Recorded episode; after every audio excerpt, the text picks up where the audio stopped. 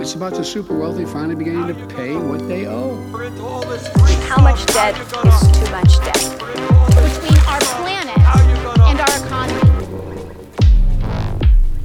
How you gonna, how you gonna pay for it? Ja, hej då. Nej, hej menar jag är inte Hej hej då, då. lät det som ja, men du det, sa. Jag vet. Hej då. Så himla konstig start. Till- Historiens kortaste Skokonomics. Ja, pre precis. Hur kort podd kan man spela in? Ja, en enkelt? sekund. En sekund. Men gingen, om den är med, det tar ju lång tid. Ja, okej då. Lite till. Vi är tillbaka med ett nytt avsnitt och det är lite sent för att ibla- ibland tar det ju väldigt lång tid att förbereda sig. Ja, vi hade så mycket att läsa den här gången att vi hann inte ut i tid helt enkelt. Nej, man måste förbereda sig och sen så eh, börjar man diskutera ämnet och det kan ju ta väldigt många timmar vet ni som lyssnar på Skokonomics. Så att ibland är det väldigt, väldigt långa diskussioner och Ja, ibland, ibland tar, är de så långa att ja, man får skjuta upp det en hel vecka. ibland har vi nästan alltihop i ett avsnitt och spelar in två timmar också. Ja, precis.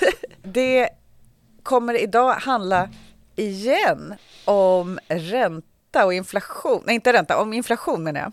Japp, eh, det har ju varit liksom lite av ett kärt tema och jag tycker att det finns flera aspekter nu på den här utvecklingen vi har som eh, är intressanta och som jag tycker nog borde lyftas upp. Och det handlar både om ja, vad driver inflationen, vad får det för effekter på lönebildningen? Och vad ser vi i lönebildningen nu? Och sen tänkte jag väl runda av med lite det här med räntan och med konjunkturen, hur mår människor och vad tycker de om ekonomin och sen slutligen då eh, det här fruktansvärda nu som händer i Israel-Palestina. Vad, har, har det någon relevans för oss och den här världen i rent ekonomiska termer? Så något sånt upplägg hade jag tänkt mig. Då förstår ni, då är det mycket att klia sig i huvudet Mm, över. det är flera, eh, flera sådana här saker som egentligen sysselsätter allas tänkande. Ja, lite. Jag, jag kan ju säga att Inbillar jag mig. Ja, men nu har vi ju pratat om de här problemen i ett par år och eh, när vi spelade in för något år sedan och pratade om det här, då minns jag, för man, nu befinner jag mig i samma situation Mm. som, eh, som då och då kommer ju liksom liknande minnen tillbaka och jag minns hur jag tänkte att nu ungefär hoppades jag att det skulle vara över. Att eh, man skulle se räntorna börja gå ner, att man skulle se liksom hela den här processen, den kommer, det kommer liksom plana ut hoppades jag. Men eh, nu känns det inte alls på det du säger som att det är någonting som vi ska räkna med. Nej, alltså grundbilden från början tycker jag inte känns så himla tokig. Men det har ju hänt en del grejer som man inte riktigt eh, förväntar sig om. Som vi har tjatat lite om här. Att eh, min ursprungliga bild var ju det att ja, men nu kommer ju en så kallad då importprischock via liksom Ukraina-kriget. Att liksom, nu stiger alla energipriser och drivmedelspriser och sådär. Och då, då stiger ju inflationen per definition så att säga. Va? Eh, ett så tar ju det om inte det händer någonting nytt i och med att inflation, det här man är ibland svårt att hänga med men inflation är ju förändring. Så låt oss säga att man dag ett på ett år har en dubblering av alla prisnivåer. Då Ja. kommer du ha, så länge du mäter mot året innan där så kommer du ha 100% ökning av alla priser, det vill säga 100% inflation. Ja. Men liksom efter 12 år så trillar det där ur. Därför då mäter man ju mot den här nya högre prisnivån. Det. Och, det, och det är där som är så kruxigt att då är ju prisnivån fortfarande, alltså då blir det så här, åh inflationen har gått ner dramatiskt, vilket Mm. nä- nästan tror jag, eller jag har åtminstone haft några kompisar som tolkar det som betyder att så här, ja, då går priserna nu tillbaka. Just det, liksom, men det till- betyder bara att de inte fortsätter öka lika ja, mycket. De, den nya prisnivån etableras ju då. Eh, och sen så händer en sån här prischock. Så efter 12 månader även till en högre prisnivå så vet du, kommer ju inflationen vara borta. Liksom. Ja, Eh, I och med att man, det är en mä- mätteknisk historia hur vi mäter inflation. ja. Eh, Så att eh, jag tänkte att det här borde ju så att säga försvinna om det inte kommer in några nya faktorer i bilden. Och, och egentligen var ju den stora nya fakt- faktorn, det skulle ju vara om ja, lönebildningen började trappa på väldigt snabbt. Eh, och då skulle man plötsligt ha ett annat läge och då är det lite mer osäkert var vi skulle landa då någonstans. Men Ja. så länge det bara är den här prischocken Mm. då är vi ju klara med det där åtminstone efter 12 månader. Men det skulle kunna hända att, för att den, den här inflationen då har vi pratat om drivs inte av lönebildningen, men den skulle kunna göra det i nästa steg då om lönerna höjs jättemycket menar du?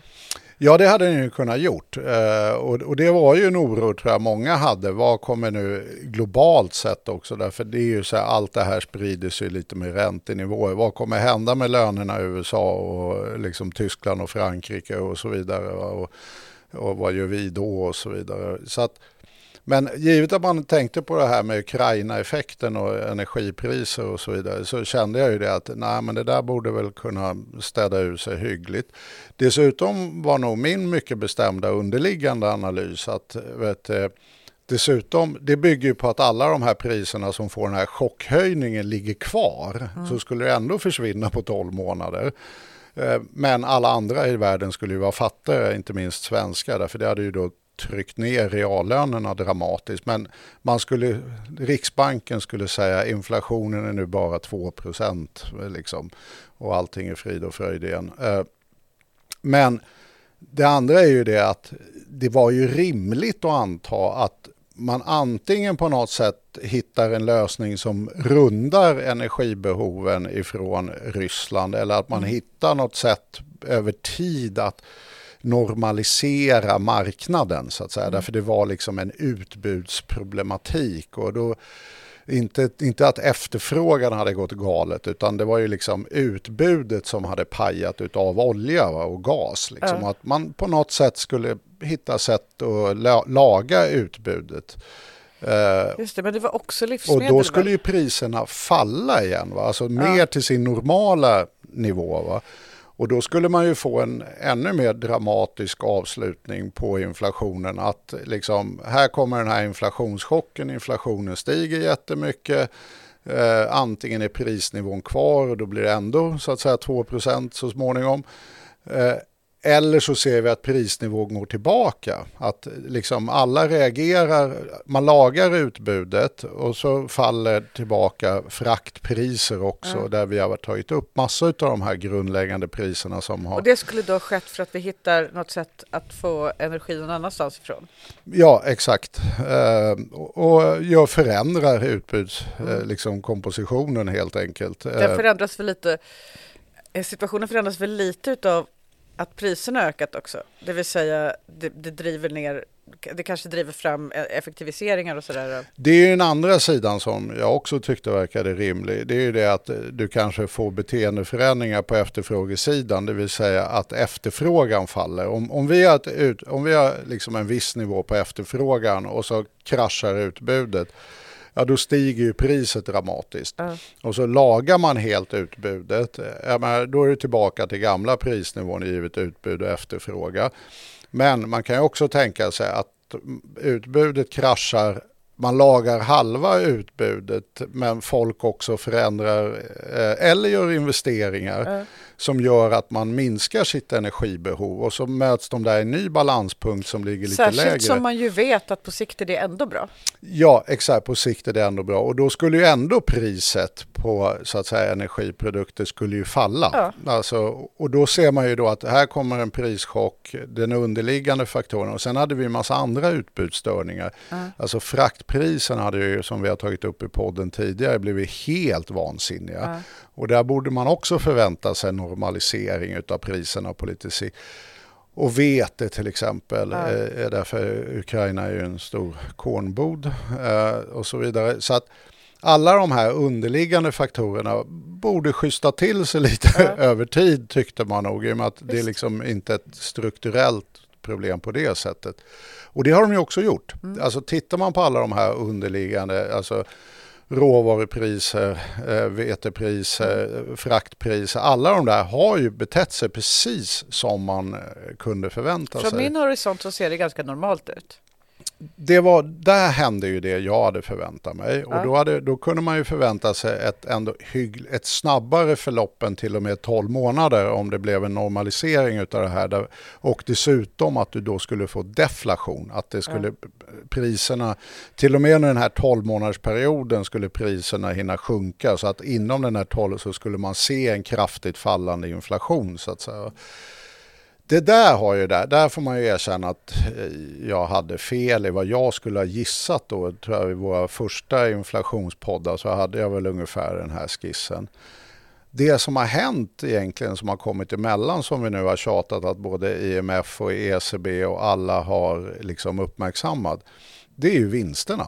Alltså, att vinsterna har ju pajat det här normala scenariot helt enkelt. Därför de har skurit emellan. Eh, och då faller ju inte priserna tillbaka. När den här liksom underliggande priseffekterna ifrån frakt och råvaror och vete och så vidare faller, ja, då, då ska ju egentligen liksom de andra priserna falla med där. Liksom. Det den här ECB-studien visade det var väl att vinsterna var den största enskilda orsaken av de här olika. Alltså Ja. att, det var, att det var viktigare än energi och utbudsfrågorna. Ja, så vi hade en liten okänd här helt enkelt. Att dagens marknader fungerar så fruktansvärt illa att man har helt enkelt har pricing power från företagens sida och att man har utnyttjat den här krisen för att kraftigt höja sina vinster. Och den där bilden började ju sippra ut, jag vet inte när vi hade första podden om det här, men jag tror att det var IMF som började med det här och sen var OECD och sen kom Europeiska centralbanken som vi hade för några månader sedan tror jag det var. Och, så här. Och i den goda eh, centralbanksandan. Va? Så man kan ju inte vara sämre än andra centralbanker så att man vill ju gärna göra en egen liten studie på det här. Det är inte direkt så att vår centralbank, det vill säga Riksbanken, har slagit trumman för denna studie eh, Nej. utan någon anledning, utan man har gömt undan den i arkivet. Men det kom en ja, förra veckan eller förra, förra eller vad det nu är. Eh, En studie faktiskt också från vår kära centralbank, Riksbanken i detta Som handlar om... som handlar om exakt samma sak. Det vill säga, vad är det egentligen som har drivit inflationen? Är det importpriserna? Är det arbetskraftskostnader? Det var ju liksom egentligen det vi pratade om i början. Ja. Att, Och det är ju intressant för när vi har pratat om det och tittat vad Riksbanken säger Mm. så har vi ju konstaterat att de står ju fast vid eh, löner typ. Eller alltså folk, det, eh, folk har för mycket pengar, det är därför. jag vet, och det där är ju helt enkelt inte korrekt. Va? Eh, och, det som, och det var ju det, det var ju egentligen mina parametrar också. Så här, men faller importpriserna tillbaka så borde vi se en normalisering av prisnivån. Eh, får vi inte en löneprisspiral så borde det här problemet vara rätt hyggligt snabbt övergånget. Eh, och det fick vi inte. Vi har inte en löneprisspiral. Men jag ska komma tillbaka mer om lönerna i Sverige om en stund. Men, eh, och importpriserna föll tillbaka. Men det löste ändå inte problemet och då var det ju den där saken som vi inte pratade om som var det uppenbarligen stöket, det vill säga vinsterna. Och nu har ju de gjort sin lilla staff paper som de kallar det då för. Eh, Där de har tittat just på Sverige. Är det då importpriser, är det vinster eller är det... inte på svenska? Den finns på svenska. Ja, då, ja. De kallar det ändå för staff Ja. paper. Det är liksom, they are international. Den finns säkert på engelska också misstänker jag. Ursäkta, du... Ja. ja. Ehm, där är det ju samma slutsats som alla andra dragit och det är ju rimligt så att säga. Att, därför det var ju även svenska data i de här studierna som eh, de andra hade gjort. Eh, men Men skriver, Riksbanken, har de kollat bara på Sverige då? de, det här är ju en enbart en svensk studie där man har försökt, som det heter, då, dekomponera. Vad, är, vad beror det på? Är det, vad, vad har det, det importpriserna? var hette det som han gjorde på ECB också va?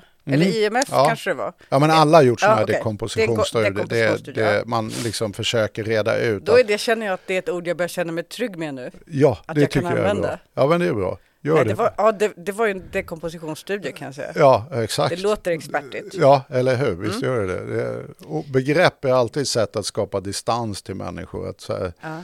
Det låter fint tänker alla. Nu är jag sugen på att gå på mingel så jag kan använda det här. Eh, men då konstaterar ju mycket krasst i denna studie då att uppgången i inhemsk inflation efter pandemin speglade inledningsvis framförallt stigande vinster per producerad enhet. Eh, Det vill säga att eh, de konstaterar vad då de andra stora organisationerna har gjort, ECB, IMF och OECD och så vidare, att eh, det är vinsterna som har stökat till det här inflationsscenariot som man mer så här på gamla ja, grunder kunde ha tänkt sig. Det känns inte som de hade pressträff på det här nu. Det, det, det känner jag med att det här har de ju typ inte sagt flaskhals om. Va? Nej. Eh, jag tror att de fick en fråga på riksdagens utfrågning nu av finansutskottet och det, det var ett erkännande av sakläget men också mumlande kring frågan. Det här är ju känsligt för alla marknadsliberaler därför att Jo men alltså Riksbanken, ju- är, det, är det liksom eh, är det centralkommittén för nyliberaler? nej, men marknadsliberalers centralkommitté kan man nog ändå Ja, ja. i någon mening säga att det är. Va? Okej, då Eh, säger vi det. Mm. Det var lite långt att kalla dem för nyliberaler faktiskt. Men, eh, men det, det, det finns ju en sån grundläggande, ja, vad ska man säga, anstrykning, eh, rätt eh, mycket till och med. Eh, och, vet, eh, och det här är ju likadant med organisationer som IMF och OECD. Alltså de, vi, vi hade ju uppe det när vi diskuterade ESCBs rapport, tror jag var, att liksom deras förklaringar är ju så här alla möjliga konstiga förklaringar och sen kommer en, den enda rimliga, det är att kanske marknaderna inte funkar så bra som vi hade trott. Eh, Nu snurrade jag jättemycket igen. ja, Ja. förkyld. Nej, jag tror att det... Eh, Ja. Så att, eh, nej, och det här är ju vet, den, den stora elefanten i rummet. Alltså, när ska vi diskutera det? Därför det här har ju naturligtvis en enorm bäring på vilken inflationsbekämpningspolitik man ska ha. Alltså dagens inflationsbekämpningspolitik Ja. går ju i praktiken ut på att företagen och marknaderna fungerar inte. De roffar åt sig vinster som är orimliga i det här läget. Eh, Men sättet att hantera det, det är att slå ihjäl deras kunder, det vill säga löntagarna. Så att det blir ännu jobbigare och volymerna sjunker ännu mer. Och till slut så måste de ju börja konkurrera med varandra när nästan alla kunder är döda. Det, det är en enormt ineffektiv väg att gå. Lång väg. Lång väg, ineffektiv för att istället gå direkt på det som är problemet. Det vill säga disciplinera marknaderna så att de fungerar bättre. Ja. Det är väl liksom, så att vi, vi har en rätt men konstig modell nu på att disciplinera företagens vinster. Det är lite avdelningen oskyldiga offer ska offras för Kan att man inte liksom gå direkt på företagen istället för att gå via köparna? Jo, men det är folket. ju flera partier som har föreslagit det till exempel när det gäller matpriserna. Att menar, den här marknaden funkar ju uppenbarligen inte. Så låt oss göra någonting åt just det problemet. Istället för att slå ihjäl kunderna. Mm. Eh, Det har ju inte varit så populärt hos den här regeringen. Nej. Eh, Så att det är väl det som är lite problemet. att Lika ovilliga som Riksbanken är att egentligen ta till sig den här verklighetsbeskrivningen och börja prata om den. De vet ju om den. De har ju gjort en studie. De har gjort en studie och det, de har ing, ingen har ifrågasatt studiens riktighet. Därför det är ju första... Så de tittar på verkligheten. Mm. Så här, här är verkligheten. Den ser ut så här. Och sen är det, men jag röstar på nazisterna, alltså som i den här Schyffert. Den är faktiskt väldigt bra.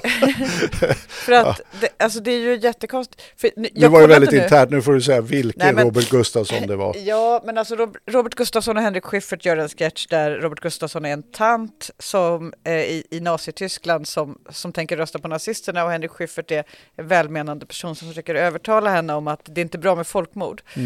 Eh, och, och så säger han det och så håller hon med. Så, så, så tant håller med då om att de här goda, det är bättre att rösta på dem.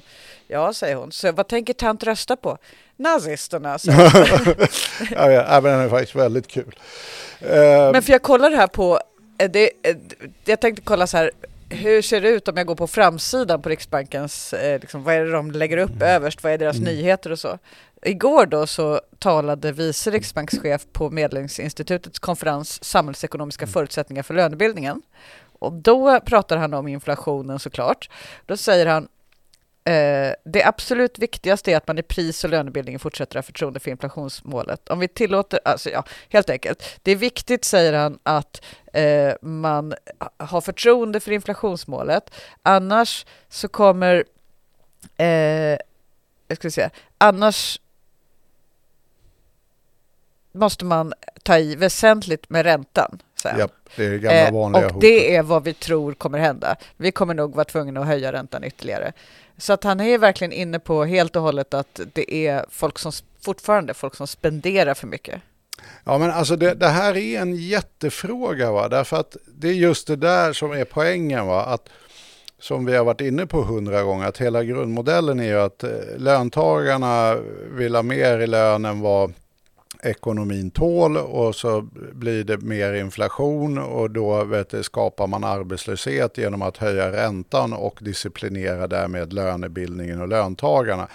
Och då finns det ju ändå en, en, en logik i så att säga i den modellen de använder. Vem är skyldig och vem straffas? Det blir förvisso någon form av kollektiv bestraffning mm. men ändå.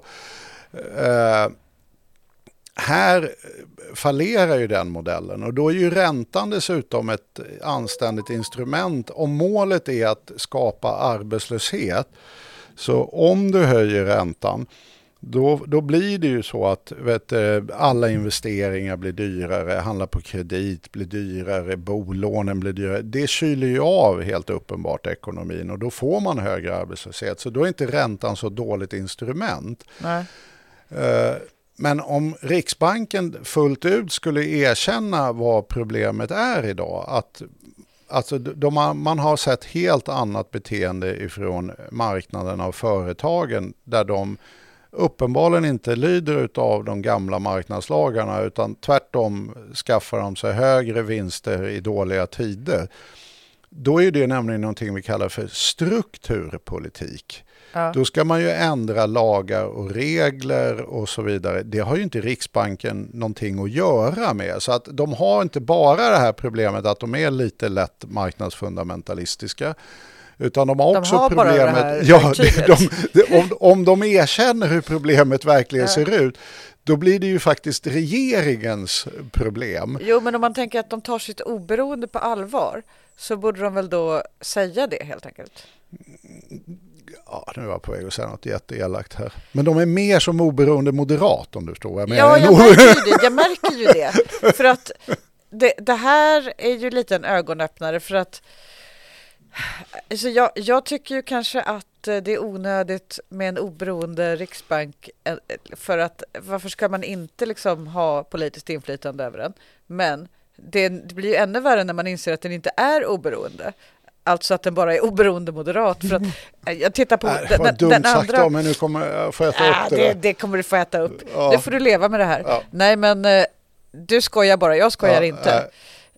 Jag tittar på det andra inlägget, för, förutom olika så här typ eh, tekniska data som ligger, så är det ett annat inlägg utav eh, Anna Breman som är förste vice riksbankschef, som också då pratar om, det här känner jag är, är det här ens sant? Så här säger hon.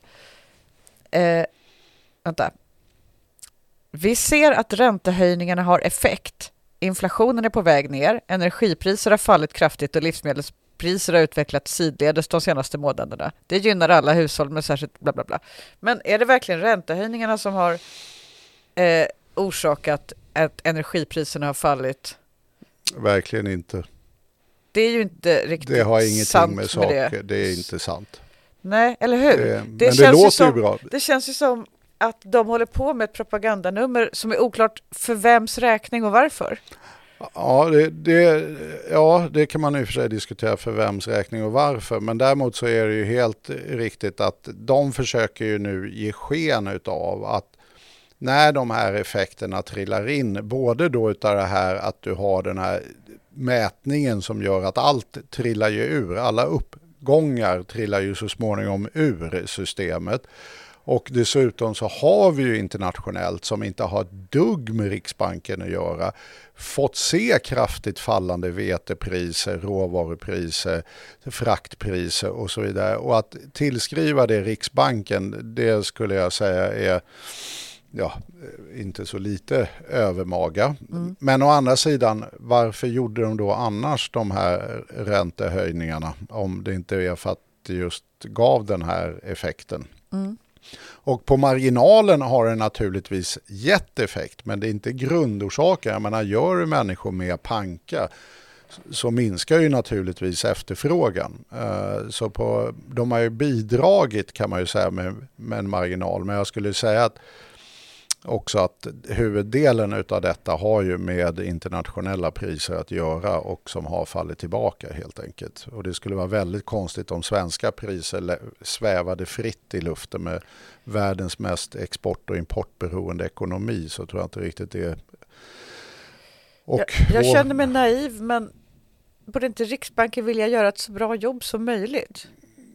Jo, men alltså det här är ju det de tror på. Så att jag tror nog att Riksbanken... Eh, ja, men de tror inte på det för de har gett ut en rapport där det står att det inte är så. Ja, jag har lärt mig att man kan ackommodera det mesta i hjärnan om man vill. Ja, man gör ett eget compartment för den rapporten. Ja, så exakt. den inte behöver komma i kontakt med tesen. Nej, typ. Okej, okay, men det eh. kanske också med tid då kommer falla på plats. Därför att det uppstår ju vad vi brukar kalla i den här podden för en kognitiv dissonans så småningom.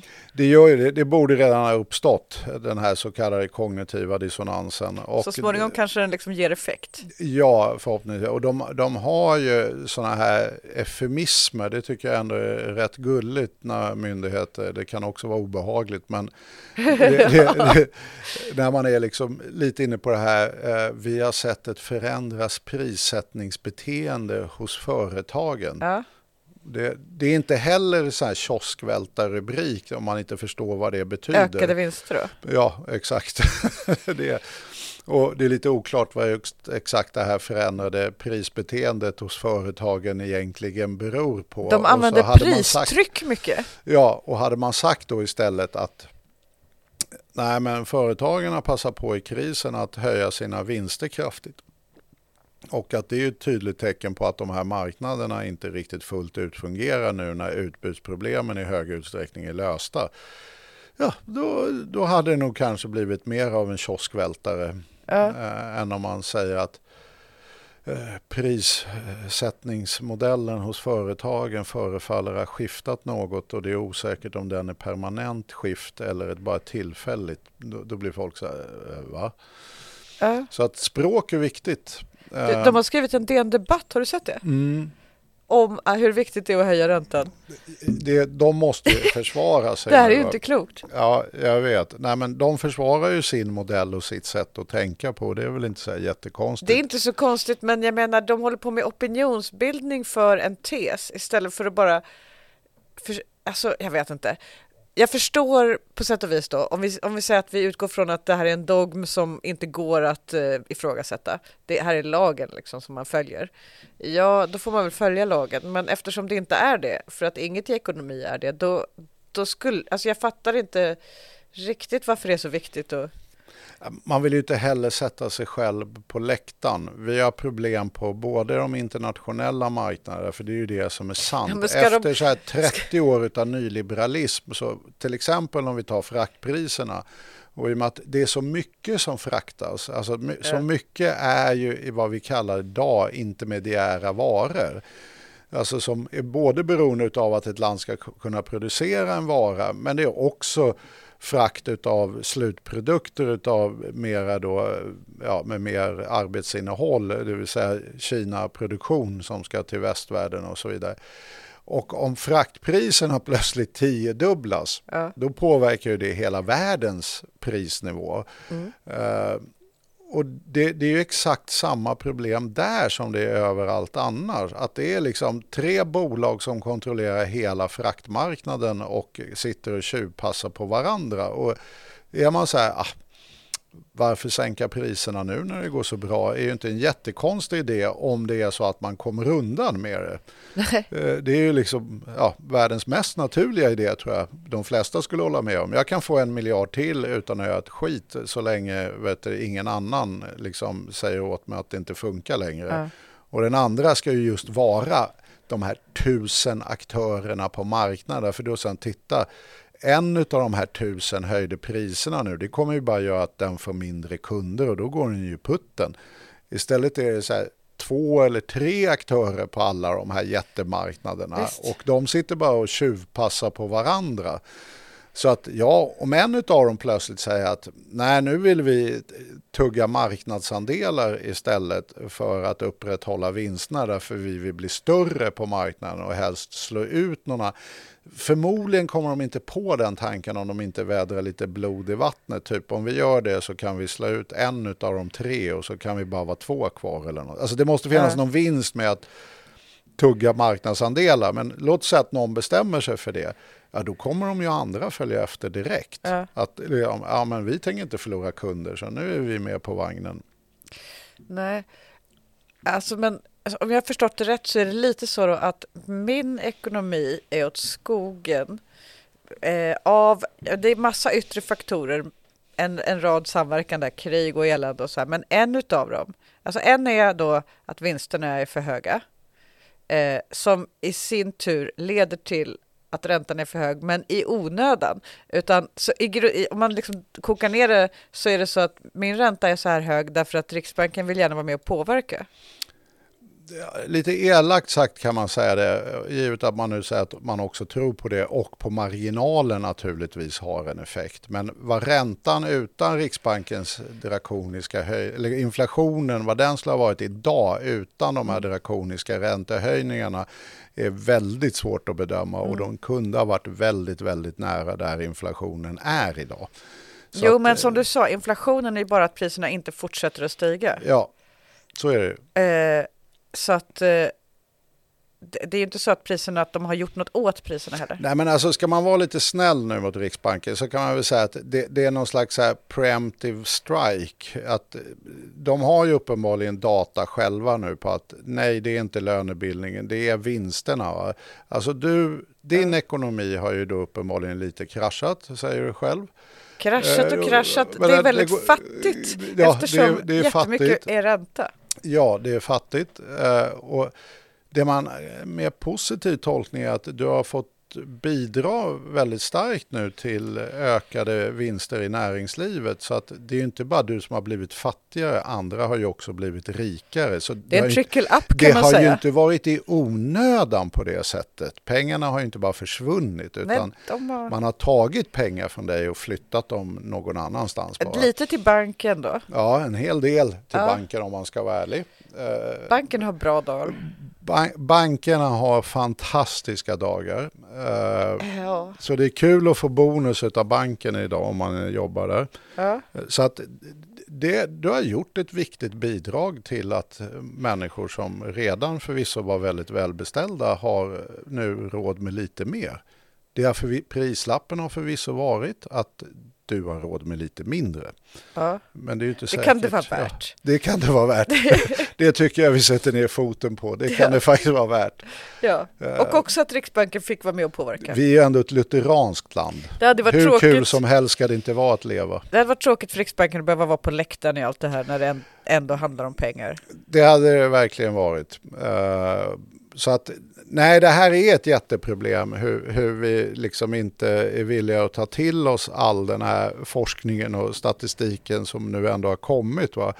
Och det, det som gör en ännu mer bekymrad är ju det att i den här rapporten så skriver de ju uttryckligen att och det är det jag när jag har pratat om det här och sagt att i en kristid så brukar hushåll och företag dela på kostnaden för krisen. Det är säkert någon som har hört det förut. Eh, och det skriver de också att så är det ju. De skriver det dock lite mer i tekniska termer. va? Att när till exempel importpriserna stiger väldigt mycket så historiskt sett så har inte företagen kunnat lägga över den fulla kostnaden för de stigande importpriserna på kunderna.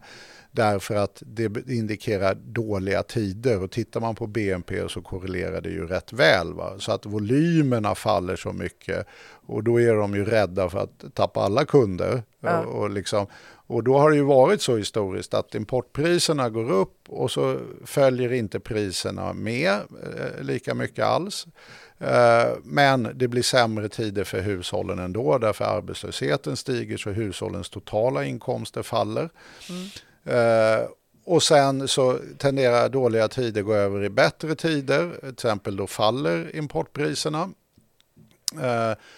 Och då stiger ju hushållens inkomster. Eh, och då å andra sidan anpassar sig inte företagen så mycket till det heller. Så man ser inte fallande priser där. Utan i det läget då så stiger eh, vinsterna istället. Så det har varit en sån här, vinsterna går helt enkelt upp och ner med goda och, då, eller goda och dåliga tider. Liksom. Ja. Det de själva konstaterar nu det är att tiderna blev ju aldrig dåliga för företagen. Eh, därför att det här coronastödet under coronaepidemin då hade man ju kunnat förvänta sig att nu blir tiderna dåliga och lönsamheten faller dramatiskt. Det hände ju inte för att vi gick in från samhället med pengar. stora stöd Ja. ifrån det offentliga. Så att det offentliga upprätthöll ju vinstnivåerna. Det står ju mer eller mindre uttryckligen Ja. i rapporten. Ja, jag har hittat den. Den var väldigt svår att hitta. Ja, men det, det, man gör ju inte världens största nummer av det. Men så är det ju. Att lönsamheten upprätthölls i företagssektorn på grund av stöden. Eh, inte kanske blev vansinnigt höga då som den kanske hade blivit om Moderaternas 100 miljarder kommer inte ihåg, i månaden eller vad de nu skulle lägga på coronastöd. Då hade vi sett snarare en vinstexplosion. Liksom. Men, men ändå med det befintliga stöd som beslutades så följer ju inte vinsterna på det sättet Nej. det borde ha gjort. Eh, och sen då när importpriserna då efter corona steg Ja. Eh, då hade man ju kunnat tänka sig det här normala då beteendet att vinstnivåerna har ju varit bra. Och då ska, man ju, då ska ju inte de här stigande priserna slå igenom eh, som man får. Men, och hushållen har ju haft det lite kärvt ändå. Så att, men då gjorde man just det. Då slog man ju igenom liksom vinsttaken. Det är därför vi ser en historiskt väldigt, väldigt hög vinstnivå nu. Därför att man bara kakade på det här. Va? Eh, och får nu när priserna, de här pris, importpriserna har fallit undan så ser man ju ingen minskning, vilket då är det normala, utav vinsterna. Utan vinsterna verkar vara numera höga och väldigt stabila. Jag tycker det verkar jätteintressant det som står, för nu har jag hittat den och sen det här stycket som du läste upp. Det står det som du sa, att uppgången i inhemsk inflation speglade inledningsvis stigande vinster per producerad enhet. Sen står det enhetsarbetskostnadernas bidrag var lågt under 2021 men steg gradvis och så vidare. Vad är enhetsarbetskostnader?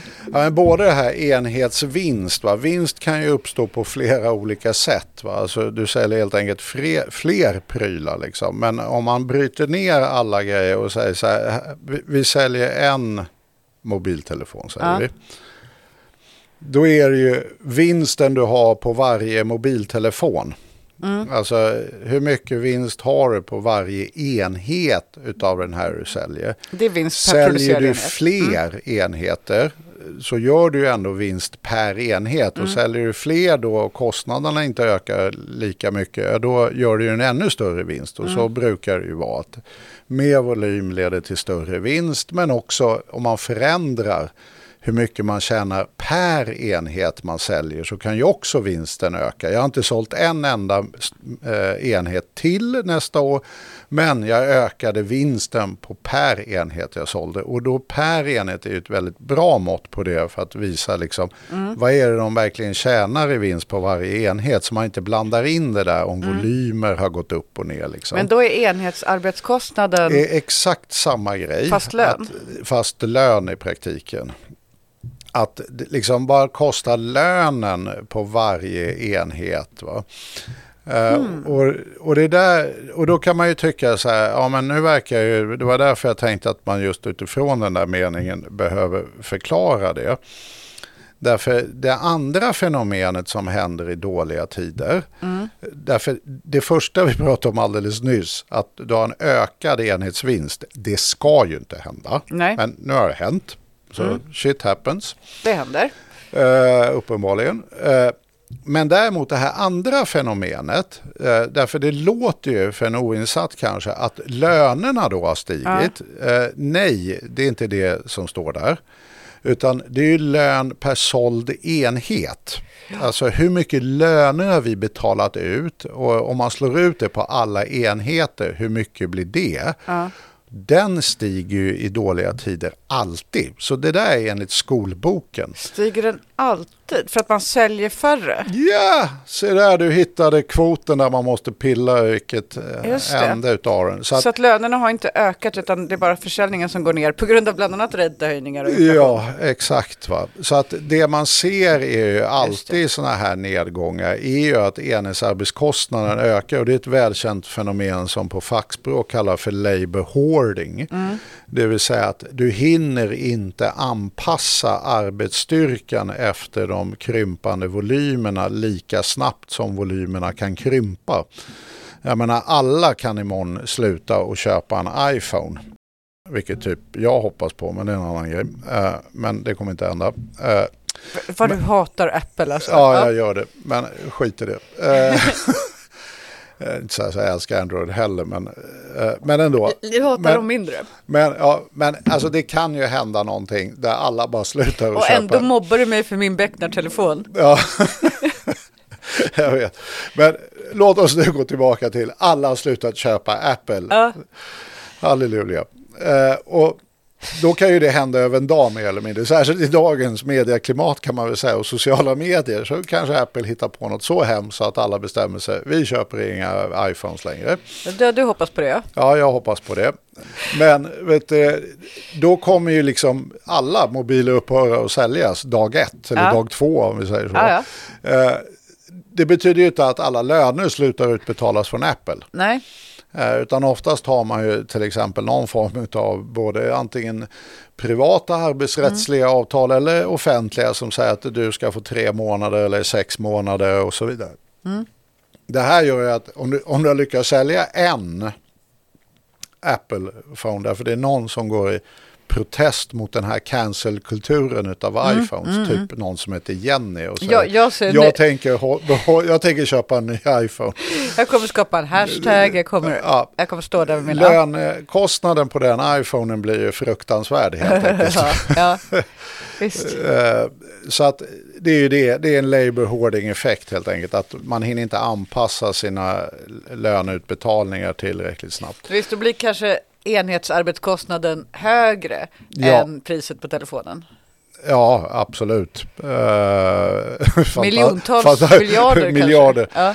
Eh, absolut. Eh, och det, det, då har man ju ett negativt förädlingsvärde. Men, Ja, men Men det är ju ingenting som har, som, har, som har med produktiviteten egentligen att göra då. Jo, det är precis det det har att göra. Därför det som händer då, det, det man läser av på det här, det är att lika många arbetare har byggt väldigt många färre telefoner. Och Ja, då har det. ju Och det är det som är produktivitet, det är det produktivitet. som är produktivitet. Så att det man ser i nedgångar är en nedgång i produktivitet och Mm. en initial då uppgång som sen försvinner Det är bara det att du har upp. förklarat det här med de smarta, när man förbättrar så tar man, går man närmare till den där muttern och Mm. det så många gånger att, att jag ser produktivitet liksom, och produktivitetsutveckling framför mig fråga. och kan, kan inte koppla det till liksom, resultat. Men Det är helt riktigt. Produktivitet i sin grund är ju precis de här muttrarna och allt det här. Du har att man förklarat det jobbar så bra. smartare. Jag vet, det är den grundläggande liksom, strukturella produktivitetsutveckling. Mm. Men sen så har vi ett litet krux med det där också naturligtvis. Och det är att sen varierar den ju över konjunkturcyklerna. Mm. En normal konjunkturcykel är ju då att när det blir en nedgång så faller produktiviteten, arbetsproduktiviteten eh, och att då vet du, stiger ju enhetsarbetskostnaden och sen sägs ju personal upp. Då stiger arbetslösheten. Och sen när man bottnar ur i konjunkturen och den stiger då ökar ju produktionen utan att man ökar lika många anställda därför man har liksom ett visst slack va? och då får du en snabbare produktivitetsutveckling.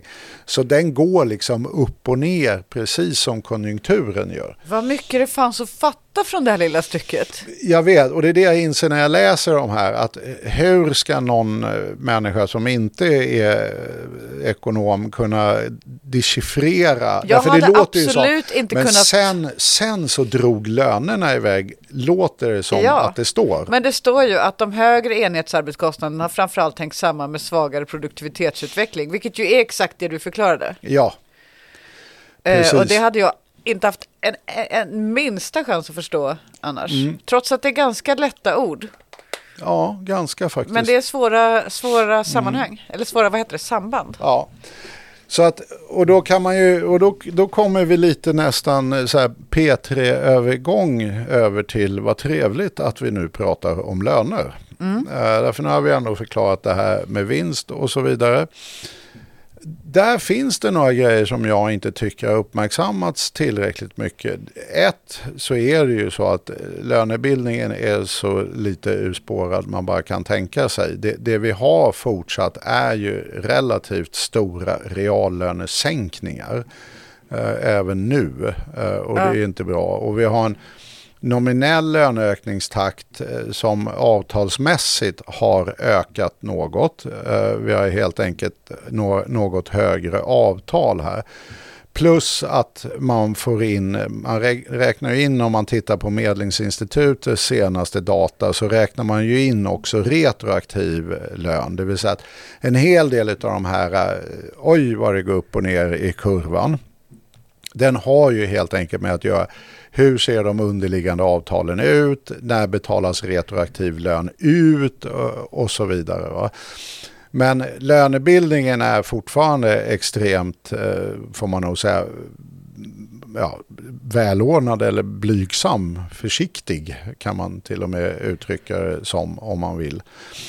Eh, Okej. och ligger ju någonstans nu på då nominellt 4% vilket är en väldigt normal nivå får man väl Men säga. okej, lönebildningen den, den styrs väl i vi har ju pratat om det i olika sammanhang, kanske inte i någon podd som finns kvar på eh, internet längre, inte vet jag, förmodligen Mm. inte. Men vi har pratat om det här med lönebildningen och märket och hur det funkar och så. Mm. Eh, och att i, i grund och botten så är principen att industrin sätter takten för eh, lönebildningen. Och det gör de Ja. fortsatt. Och att man då eh, så, så att säga jobbar inom hela den här modellen för inflation och eh, va, vad takten ska vara. Men att samtidigt så, eh, så ger man Sverige en liten konkurrensfördel. Ja, alltså när man hela tiden underpresterar, vilket man mer eller mindre har gjort under väldigt långa perioder och framförallt i genomsnitt, då ger man ju Sverige en konkurrensfördel. Om, om alla, det här är ju precis det som är problemet till exempel mellan Frankrike och Tyskland, att alla var så här, Frankrike måste bli mycket bättre på att exportera, därför kolla på Tyskland här, de exporterar ju som galningar. Men det är inte alls att eh, tyskarna är så magiska på att sätta ihop bilar, vilket visar ju också hur lätt det är att skapa mytbildning och sånt där. Va? Jag menar för De har bara hållit nere lönerna. 20-30 år sedan och sånt där så var ju Tyskland definierad som den sjuke mannen som inte alls hade någonting särskilt mycket med att den sjuke mannen i Europa var just Tyskland. Utan, är 20-30 år sedan. Ja, det blir ju alltså ju- 89-90 Ja, alltså men, där men någonstans. var inte det är det, väl var ändå inte det, 20-30 var år inte det sedan. de åren man hade typ värsta, värsta konserterna på Brandenburger Tor och firade återföreningen och att allt var toppen? Det var precis det som ställde till det Det för låter ju inte Tyskland. sjukt, det låter ju trevligt. Ja, men det var precis det som eh, återföreningen var ju kruxet för Tyskland. Jo, men jag menar, det fattar väl alla att det är svårt? Ja, fast de gjorde också en fantastiskt korkade beslut som var mer politiskt än ekonomiskt motiverade. Bland annat att byta en östtysk mark mot en D-mark var ju kanske inte den Nej. smartaste och mest realistiska växelkursen. Nej. Plus att den nya, och sen hade, lovar man inhemskt att det är såklart att vår valuta inte ska falla på grund av att vi blir ett helt annat land utan den D-marken flyger i sitt egna universum så att man siktade ju väldigt hårt på att upprätthålla värdet på sin valuta. Vilket då ledde till en otroligt kraftig åtstramning av ekonomin och vet, höga räntor. Och, alltså det, de soppade till den där återföreningen så in i skog, åt skogen. Så, att, Ja, det är lustigt. så Alltså, det ledde helt enkelt till att tysk ekonomi såg ju ut att gå väldigt dåligt helt enkelt. Eh, Och därav då det här eh, att tyskar, den eh, sjuke mannen i Europa i Tyskland och alla skulle analysera vad är det för fel och med tyskarna och så Ja. vidare. Och så gjorde de precis som Ja, och Sverige. då ska det plötsligt vara ett folksjälsproblem då. Ja, och då blir det plötsligt så här, nej men det är för, nog för höga skatter. Varför håller folk på så? Det var samma med grekerna när deras ekonomi kraschade. Ja, Då var de lata. Ja, Och ja, det är alltid så att man ska hitta något skäl eh, som, som har att göra med nationella särdrag. Ja, allt möjligt blandades in där och inte minst blandas ju alltid skatter och annat in där så fort Ja. det går dåligt och allting måste liberaliseras och så vidare va? som har någonting med Gramscis problemformuleringsprivilegium att göra. Ja, verkligen. Men, vet, du, men, så, men sen så efter liksom eh, ett antal år där så kom de in i eurosamarbetet istället. Eh, och, och det var däremot precis tvärtom. Det var mycket roligare för nu har vi en gemensam valuta. Det är ju jättelistigt. Ja. Eh, problemet är att om du har en ekonomi som är den absolut starkaste i Europa avseende produktivitetsutveckling och så Ja. vidare.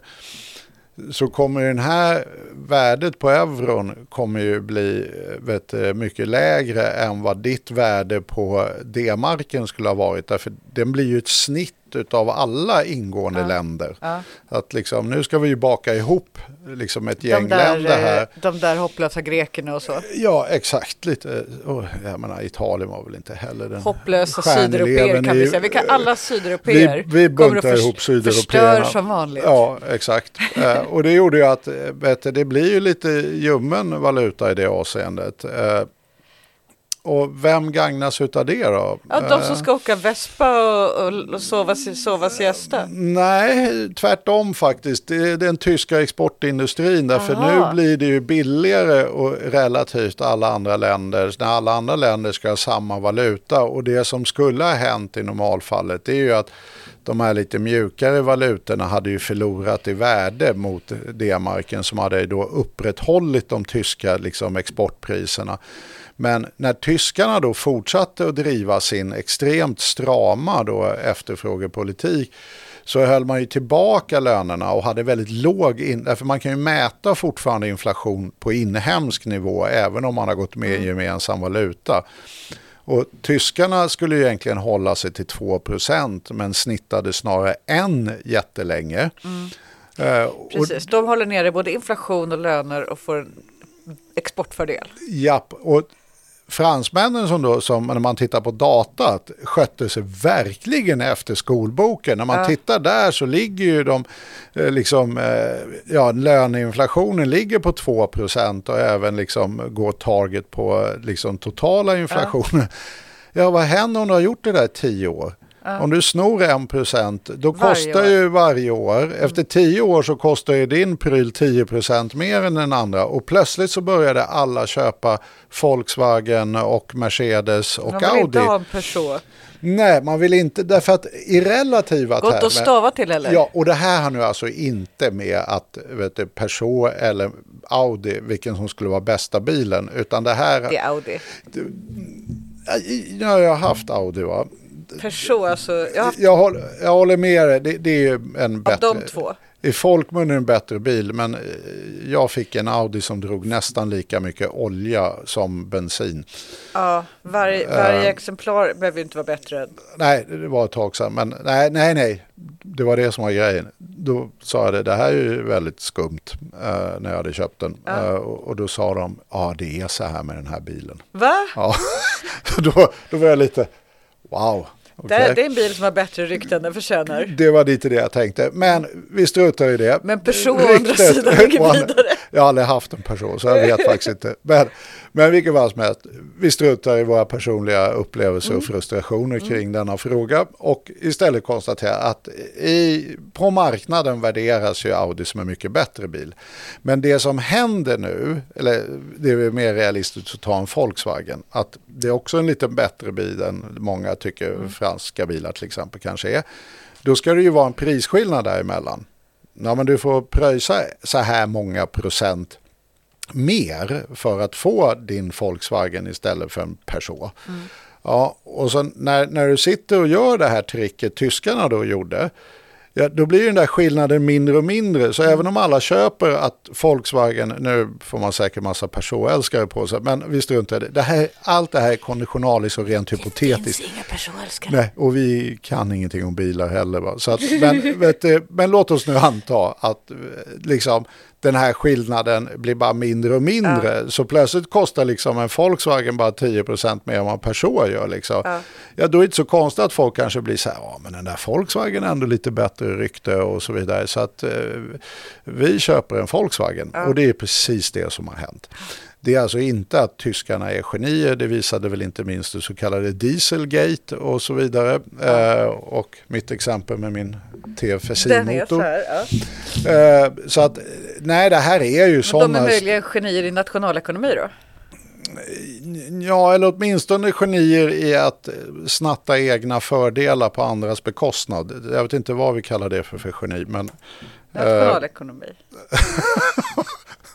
Okej, ja, okay, vi kallar det för det. då. Men, eh, och, och det här är ju precis det fenomenet som Sverige har hakat på. Och det har ju lett till exakt samma sak med närmast ackuratess. Ja. Det vill säga, vi har haft så kallade stora bytesbalansöverskott. Vi har exporterat mycket, mycket mer än vi har importerat, precis som tyskarna. Men Eh, ingen har brytt sig för att vi är för, för, små för att det ska ha stora effekter på världshandeln. Exakt, va? Man, man bryr sig om tyskarna gör det, man bryr sig om kineserna gör det, därför då blir amerikanerna förbannade och så börjar de dra upp den här debatten att hallå ska vi verkligen ha det så här va? Och så bryr man sig när det blir de här jättestora obalanserna internt i EU, vilket var grunden till hela eurokrisen var just den här obalansen. Eh, Eh, så att eh, då bör man bry sig lite. Men så att det här är ju jätteviktiga faktorer. Och, och lönebildningen ska ju egentligen generera minst, skulle jag säga,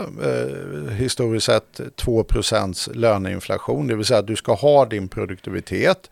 Och så säger vi att den är en och en halv. Och så ska du ha vet du, löneinflationen. Så man ska ligga på mellan 3,5 och 4 där någonstans. För att vi ska nå vårt inflationsmål på 2 och jag menar, nu har vi på grund av retroaktiva utbetalningar och lite annat så har vi ju nu en, en lönebildning som ungefär ligger i linje i det. Trots att reallönerna urholkas jättekraftigt. Så tittar Så man... nu äntligen är vi på de procenten. Ja, därför och det är vi inte ens. Tittar man nu på till exempel löner efter sektorer i Medlingsinstitutet senaste. Och här tycker jag att det finns en annan sak som man också kan notera. Nämligen, och det är att det är väldigt olika. Tittar man på hela ekonomin då ser vi att hela ekonomin 23 beräknas då ha ett genomsnittligt utfall på 3,5 procent. Och det, det kan vi säga är ju då mm, inte någonting att så att säga bli upphetsad över. Det vad den borde vara normalt. Typ. Ja, exakt. Eh, och vi har privat sektor då har 3,6 Ja.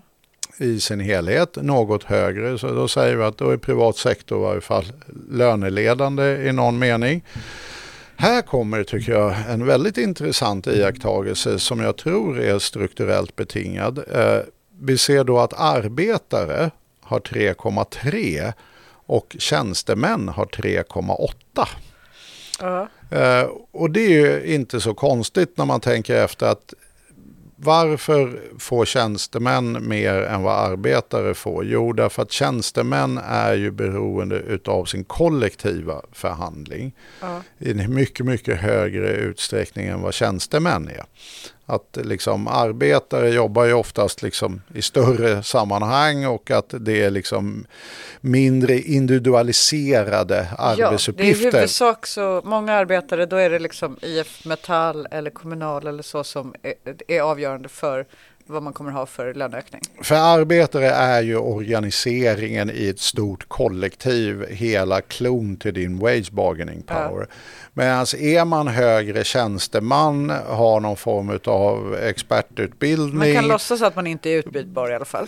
Det är det, va? det är ju utbytbarheten här. Va? Och utan att säga att någon är oersättlig eller någon är superersättlig så kan vi ändå konstatera att det är förmodligen någon form av skala som och påverkar bild, Bilden är väl i alla fall typ på ett företag eh, där som säljer tjänster så är väl den, den allmänna stämningen kring en, en liksom utbildad personal man har där, att den är oumbärlig. Ja, jo det är ju det. Va? Och, och, och det, men det, det är fullt rimligt att anta att det finns din så kallade individuella löneförhandlingskraft eh, är större ju högre så att säga ja, kunskapsinnehåll, specialistinnehåll och ju närmare du är egentligen den lönesättande också ska mm. man kanske inte underskatta i detta sammanhang. Uh, det vill säga chefen typ? Ja, och ledningen mm. liksom. Uh, och, och det är såklart att de har ju lättare att se till att man får lite mer i lön. Det har inte varit så här direkt eh, skära guldmetallkniv för dem heller ska gudarna veta. De har ju också kraftiga reallönesänkningar mm. men har ändå försvarat sig lite bättre får man ändå konstatera. Mm. Och det ser vi ju det här som man då kallar för löneglidning. Att löneglidningen för arbetare, det vill säga vad du lyckas eh, tjoffa till dig utan att du har fått det i avtal, är ju starkare för tjänstemän än det är för vet, arbetare. Vilket det alltid har varit närmast mm. strukturellt utav de här ja, skälen vi just var inne på.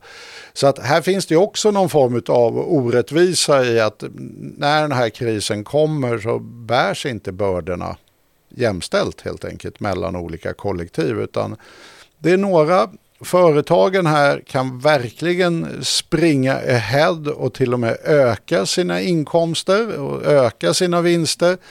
Sen kommer tjänstemännen som får inte ökade inkomster, för det är bara en grupp som får, men de får lite mindre stryk än de som är arbetare mm. får. Så att de får fortfarande stryk men lite mindre. Mm. Uh, och det här blir ju någon form av tripp, trapp, trull. Va? Uh, och, och, det är en, en, aspekt även den på krisen. Hur bärs de här bördorna? Mm. Uh, och det tycker jag inte man egentligen har uppmärksammat särskilt mycket. Uh, är det här internationellt tror du? Själva grundmodellen för hur lönebildningen fungerar ja, ja, är ju alltså internationell att, iakttagelse hur vi, också. Hur vi befinner oss idag? Nej, jag, jag tror det här är väldigt strukturellt betingat. Alltså, uh det, det, skulle väl bara varit eh, roligt om kollektivet i det här avseendet hade lyckats eh, liksom kämpa till sig eh, lite en större kaka kan man ja. väl säga. Ja, verkligen. Men här undrar man ju här undrar man hur det har gått till. ja, men det är, det är ingen gåta hur det har gått till. Alltså, avtalen ser ju rätt likartade ut. Utan det som framförallt diffar ut det är ju vet, de som lyckas få till löneglidning. Det vill säga det som är utöver det du har i jo, avtal. Jo, men jag tänker så här. Man har inte, det har inte varit något liv egentligen från facken. Är, är det så här, jag tänker så här, är det så att man på fackförbunden tänker så här att Nej, men den här doktrinen att det är lönerna som driver på inflationen, den sitter så starkt att det är inte läge liksom att börja bråka. Det tror jag också. Och det, det, det, det är också en prislapp. I och med att man faktiskt har ändrat systemet så att eh, all makt i det avseendet faktiskt sitter hos Riksbanken. Mm. Så det spelar inte så jättestor roll om Riksbanken har rätt eller fel. Därför de så länge de tror att det är så. Ja, så är så det så. De lite grann. Igen. Ja, men det är lite så. Men vad, vad jag däremot är... Alltså, du, jag börjar ifrågasätta liksom eh, hur, eller ifrågasätta, det känns ju livsfarligt, men okej. Okay. Ja, eller det, det, det, som jag är väldigt bekymrad över, det är att ja, i, i någon mening så kan man ju förstå då fackföreningsrörelsen att Liksom, det är de där som sitter på avtryckaren och eh, vad jag säger spelar så här jättestor roll. Om de tycker att lönebildningen är för hög nu så kommer de bara trycka på ränteknappen så det bara dånar om det. Oh. Uh, och det kommer verkligen hända, det är ingenting man nej. ens behöver gissa. Nej. Liksom. Uh, Och det, är ju, det kommer ju leda De till säger högre... ju det i alla sina uttalanden. Ja, nej, och det är Vänta bara. verkligen så modellen ser ut och det är ingen som de kommer... tänker göra det ändå typ. Ja, och, ja, eller de gör det ju ändå nu. Va? Ja men de säger det kommer bli nödvändigt att höja. Det, modellen, liksom långsiktiga legitimitet, den bygger ju ändå på att den inte bara är påhittad. Eh, och där är jag orolig att man har köpt den här, liksom okej, vi leker med den här modellen nu eh, och anpassar oss efter realiteterna. Men om, om de här vinsterna fortsätter att ligga på så här höga nivåer eh, och det kommer någon ny chock och de agerar likadant igen. Att här plockar vi bara ut mer vinster och reallönerna bara fortsätter att falla. Då tror jag att det finns en väldigt tydlig gräns där folk blir så här, nu skiter vi i det här. Nu blir vi ju bara blåsta. Nu, nu blir det nya bullar här. Va? Eh, och det, så jag tycker personligen att även näringslivet nu är väldigt oförsiktiga och tar väldigt stora risker med att den modellen som har tjänat dem väl kan faktiskt utav det här helt haverera. Det vill säga att den förlorar legitimitet om inte det här beteendet upphör. Men hur kollektivt är de förmögna att tänka då? Det är det som är lite kruxet. Någon borde göra det och någon som är politiker på den sidan borde tänka att... eh, Organisationen Svenskt Näringsliv borde ta ett grepp om situationen.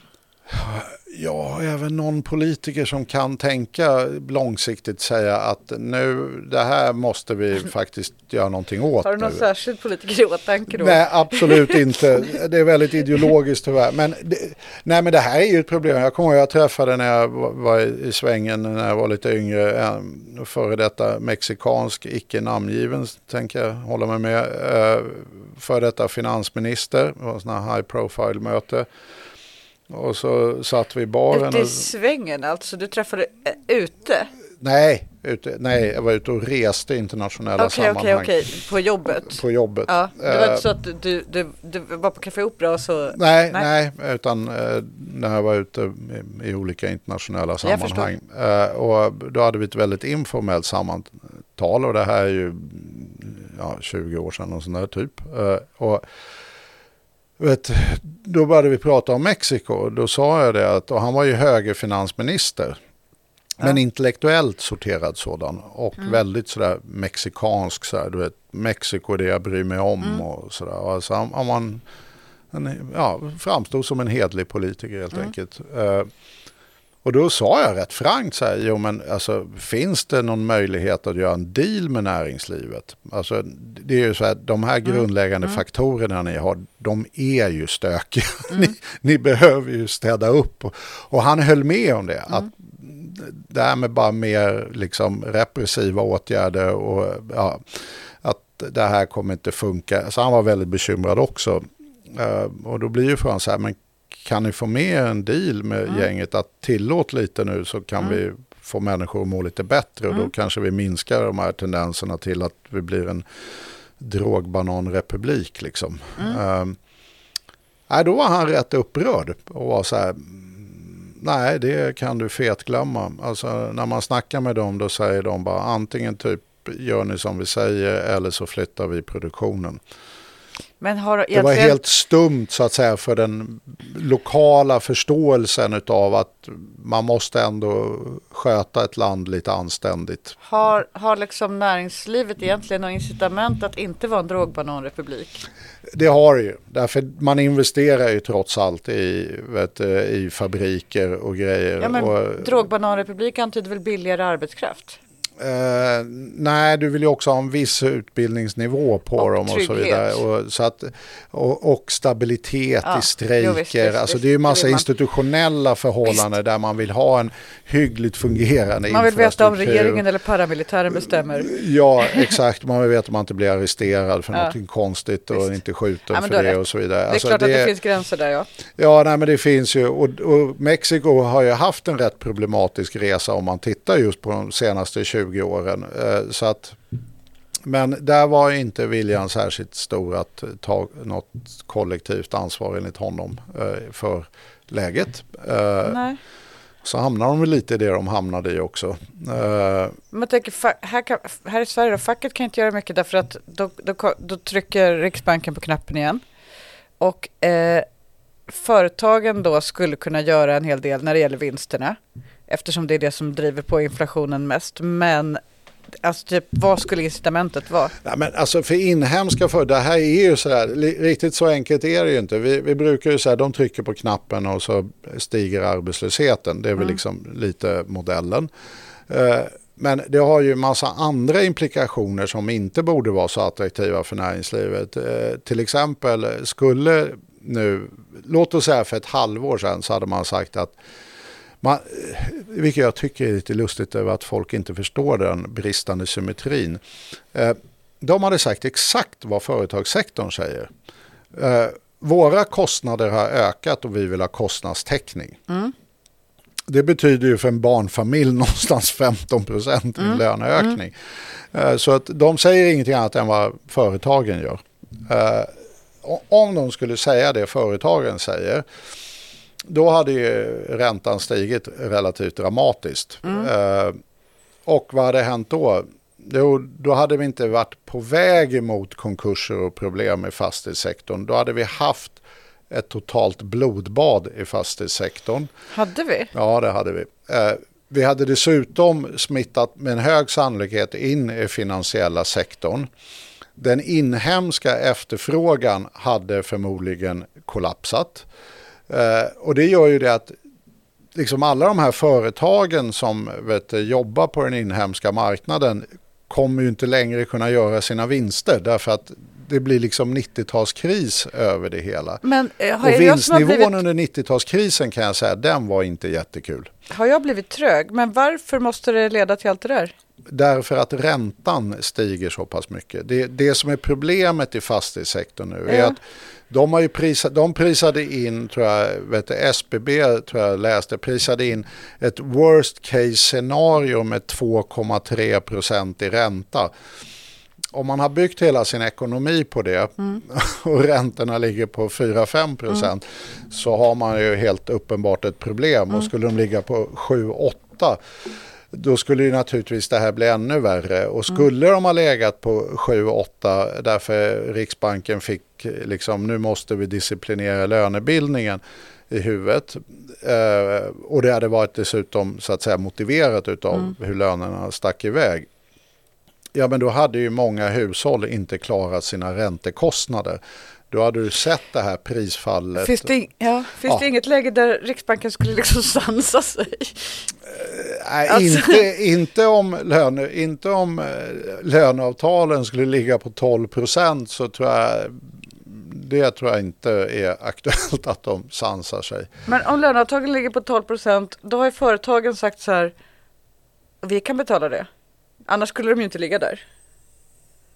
Nej, nej, nu är ju inte jag, alltså det här var ett rent hypotetiskt jag exempel. menar, kom, alltså kommer Riksbanken, de kommer trycka på knappen och höja räntan varenda gång, eh, oavsett hur de tycker att verkligheten verkar utveckla sig. Typ. Ja, men Riksbanken har ju bara ett enda mål och det är ju inflationen. Den ska Ja. vara 2 procent. Och då, då skulle du ju vara tvungen, om, om, du ser, om du skulle säga så här, ja, men det här behöver ju inte Riksbanken, låt oss säga nu bara för att runda av Ja. det till en enkel siffra. Vi har 10 procents nominell löneökningstakt i landet. Då skulle ju det implicera, det vill säga det skulle leda till, om man ska säga att Riksbanken inte ska bry sig om det, en otroligt kraftigt fallande vinstandel. Om du tänker att priset ska fortfarande vara konstant, det vill säga att eh, någonting ska kosta 10 spänn, och lönerna har stigit jättemycket, ja men då finns det inte så mycket någonstans det kan ta vägen annat än att då måste vinstandelen minska dramatiskt. Och det finns ju ingenting i historien som tyder att eh, vet, eh, arbetsgivarna skulle acceptera det eller företagarna. Utan det företagarna gör är ju att skicka över den där merkostnaden till hushållen, det vill säga inflation. Och då säger Riksbanken, det där är ju inte förenligt med vårt mål och så vidare. Ja, Det nu var det väldigt att- långa led Visst. här, men det, det är nog så det De skulle bli. problem vi har med Riksbanken är alltså ungefär samma som vi är rädda för när det gäller AI till exempel. Att Så här, typ man har en, en opåverkansbar programmerad entitet som, som då skulle ha väldigt mycket makt över den som, som till exempel säger vi vill er bara väl och så genomför det den är programmerad till. Lite så agerar de. Ja, och framförallt skulle jag säga det att nu med de här, vad vi ser med lönebildningen och vad vi ser med hur liksom lönediffarna ser ut och vad vi ser med vad vinsterna tar vägen och sådär. Så det, det börjar bli väldigt problematiskt att upprätthålla legitimiteten i systemet om ingenting händer snart. Uh, och och, det, och mm. där tänkte jag komma in på lilla tredje biten här. Nu rusar För saker klockan. händer ju. Det är det som är lilla kruxet. Det var ju en sak som hände, som, eller två saker som hände som började utlösa alla de här ja, problemen. Det ena var ju pandemin och sen kom Ukraina-kriget mm. direkt efter. Uh, nu har vi en situation i Israel-Palestina uh, som är fruktansvärd. Uh, och den får andra prata om, men jag inser ju de det, mänskliga implikationerna i, av detta. Nu ska jag den humanitära som, situationen eh, ja, lämnar vi till en annan podd. Fruktansvärd liksom. Men nu ska jag låtsas att jag är psykopat och bara tänker på ekonomi. Uh, Okej, okay. låtsas. Ja. Jag gör citationstecken i ja, luften. Att Jo, men att vi beaktar inte... Du är ju såklart det. inte psykopat. Nej, men, nej, men, men du alltså tänker att, väldigt mycket på ekonomi, det gör du. Jo, jo, men jag tänkte mig att man beaktar inte som naturligtvis den riktiga katastrofen, det humanitära lidandet, utan man sitter och tittar på vad händer med priser och sånt där nu. Ja. Eh, då har vi ju det här gamla vanliga problemet med Mellanöstern-konflikter, att det är väldigt mycket olja där. Mm. Det hade nog inte varit riktigt lika mycket konflikter om det inte hade varit det. Det är också fullständigt sant. Uh, och, men nu är det ju det. Uh, och olja är, vi har minskat vårt oljeberoende tydligt sen senaste riktiga liksom, eländesfesten var relaterat till olja, det vill säga oljekriserna på 70-talet, mm. uh, liksom 73 och 76 då utlöste ju stigande oljepriser en stor recession i hela världen och det blev elände och stigande arbetslöshet och lönebildningarna pajade och det var mycket man diskuterade där. Uh, och nu, är nu fick vi någon liten sån variant eh, i Ukraina-kriget där mm. energipriserna skenade och det har ju varit rätt stora konvulsioner kring det kan man ju lätt konstatera i hela Verkligen. Europa och så vidare och i Sverige. Eh, det här är ju en möjlig storm som ligger framför oss. Därför nu, nu diskuterar man ju markinvasion. Ja. Eller jag skulle säga att alla tidningar typ tolkar politikerna som att det kommer hända.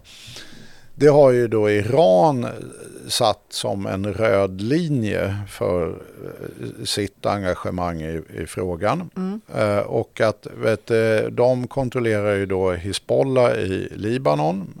Eh, och att, är det Iran som kontrollerar dem? Ja. Huh. ja. Eh, och då är, då är det här liksom att om, om det sprider sig nu då till också till Libanon Eh, och det är redan knakigt med Syrien.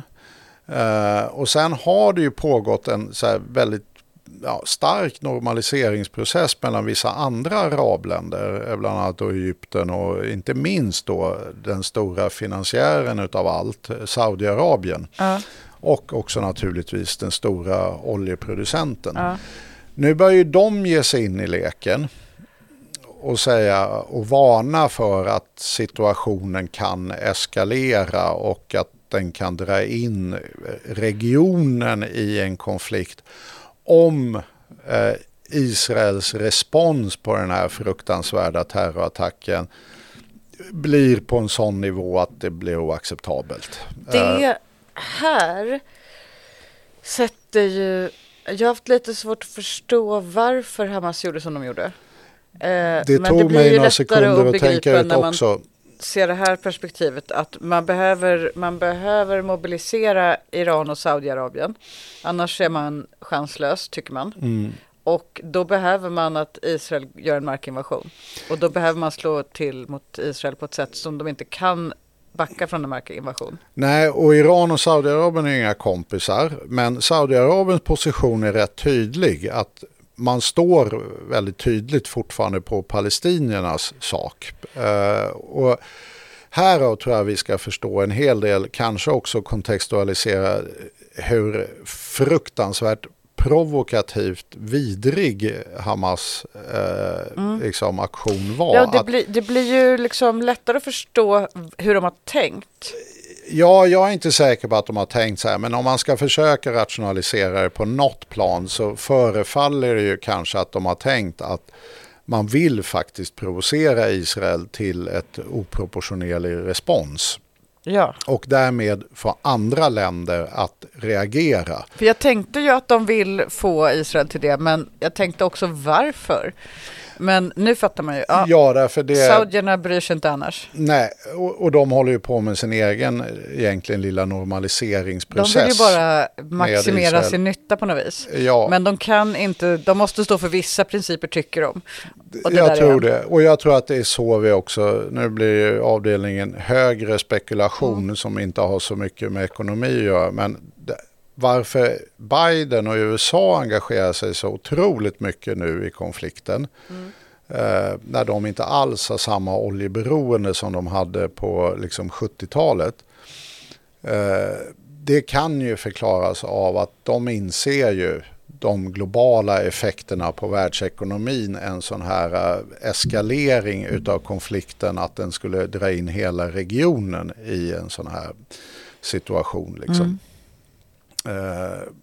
och då spekulerar man eh, till exempel i vet, eh, The Guardian. Det här har inte framkommit alls kan man väl säga i svensk media. Men det här bygger på att man läser utländsk media. Eh, som jag roar mig med att göra. Eh, att där spekulerar man ju till exempel i just att vet, eh, ja, men det här kan ju leda till att priset närmar sig 150 dollar och det här skulle kunna då utlösa en, återigen då en tvåsiffrig eh, inflation i både USA och Europa med ja, motsvarande recession och elände i en situation när vi redan har alltså, en konflikt med en av de stora oljeproducenterna. Då skulle vi snabbt skaffa oss en konflikt med en stor del av resten. Eh, och det, Iran är ju också en stor energiproducent i sig själv. Så att det räcker ju med att det sprider sig till Iran som redan har så att säga fingrarna där. Men ja, det finns kort sagt betydande ekonomiska risker i det här. Att, att det ska bli en eskalering av konflikten och dra in flera Ja. länder. Och därav skulle jag gissa Bidens mycket tydliga ställningstagande nu inte minst senast för tvåstadslösning, att palestinierna har rätt att leva i fred, att det som Man vill nu inte görs destabilisera hela oljeregionen. det som görs nu från Israels sida måste vara inom internationell rätt och så vidare. Han, han har ju blivit väldigt så här, vad jag skulle säga balanserad i sin uppfattning. Ja, och för, särskilt för att vara demokrat, för de brukar ju vara passionerade typ kring Israel. Ja, och dessutom amerikanerna har ju också en sån klassisk ståndpunkt eh, även i andra kretsar i USA.